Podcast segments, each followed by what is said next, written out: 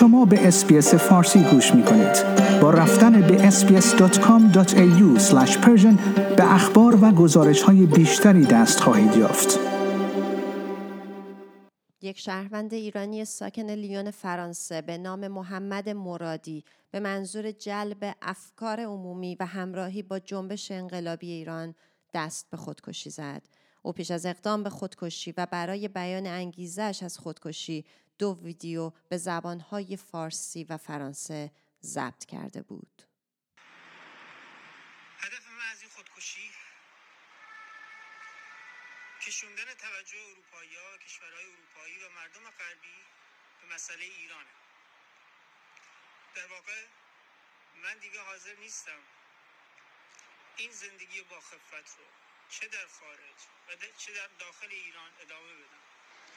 بنابراین من من رو به این زندگی با خفت برای کشورم ترجیح میدم و امیدوارم مرگ من توجه دست کم بخشی از رسانه ها در خارج از کشور رو به خودش جلب کنه و همینطور امیدوارم این پیامی باشه به مردم ایران که فکر نکنند ایرانیان خارج از کشور در غم اونها شریک نیستند و اگر پیش بیاد نخوان جانشون رو برای اونا فدا کنند. پس از اعلام دولت ایران مبنی بر دستگیری هفت لیدر اعتراض‌های اخیر وابسته به انگلیس در استان کرمان، انگلیس از دو تابعیتی‌ها خواست که سریعاً ایران را ترک کنند. در کمیته روابط خارجی پارلمان بریتانیا که در روز دوشنبه برگزار شد، آلیشیا کرین، رئیس این کمیته، این اقدام ایران را صنعت گروگانگیری خواند. همچنین وزیر خارجه بریتانیا در ویدیویی که در توییتر خود منتشر کرده گفته که به منظور جلوگیری از دسترسی ایران به تسهیلات اتمی در برجام فعال است و گشت ارشاد و قضاتی را که به سرکوب معترضان ایرانی مبادرت می‌کنند را هدف تحریم قرار داده.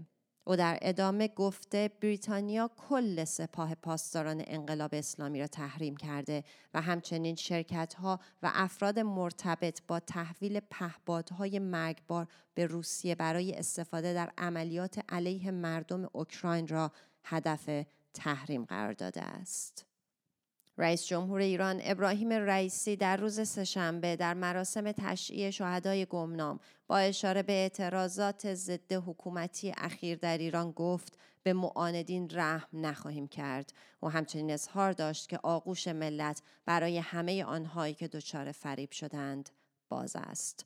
در همین حال روز سه‌شنبه نیز مراسم چهلم کشته شدگان از جمله هیوا جانجان، آسو قادری، آزاد حسین پور، محمد احمدی گاگش و کمال احمدپور در شهرهای ایران برگزار شد. ویدیویی نیز از مادر محمود احمدی منتشر شده که برای بازپسگیری جسد پسرش که در عملیات روز بیست و نه آذر نیروهای یگان ویژه انتظامی در ایزه کشته شده بیقراری می‌کند. رویداد بیست و چهار به نقل از سخنگوی هواپیمای ماهان گفته است که فرود اجباری هواپیمای حامل خانواده علی دایی با دستور قضایی انجام شده.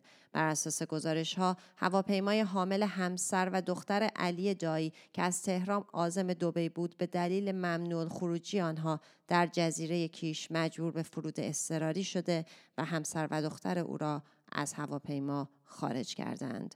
تابناک در این خصوص با علی دایی گفتگوی انجام داده که در آن علی دایی شایعه‌ای درباره سفر همسر و دخترش به آمریکا را رد کرده و بلیت برگشت آنها را در اختیار این خبرگزاری گذاشته است. آیا می‌خواهید به مطالب بیشتری مانند این گزارش گوش کنید؟ به ما از طریق اپل پادکست، گوگل پادکست، اسپاتیفای یا هر جای دیگری که پادکست های خود را از آن میگیرید گوش کنید.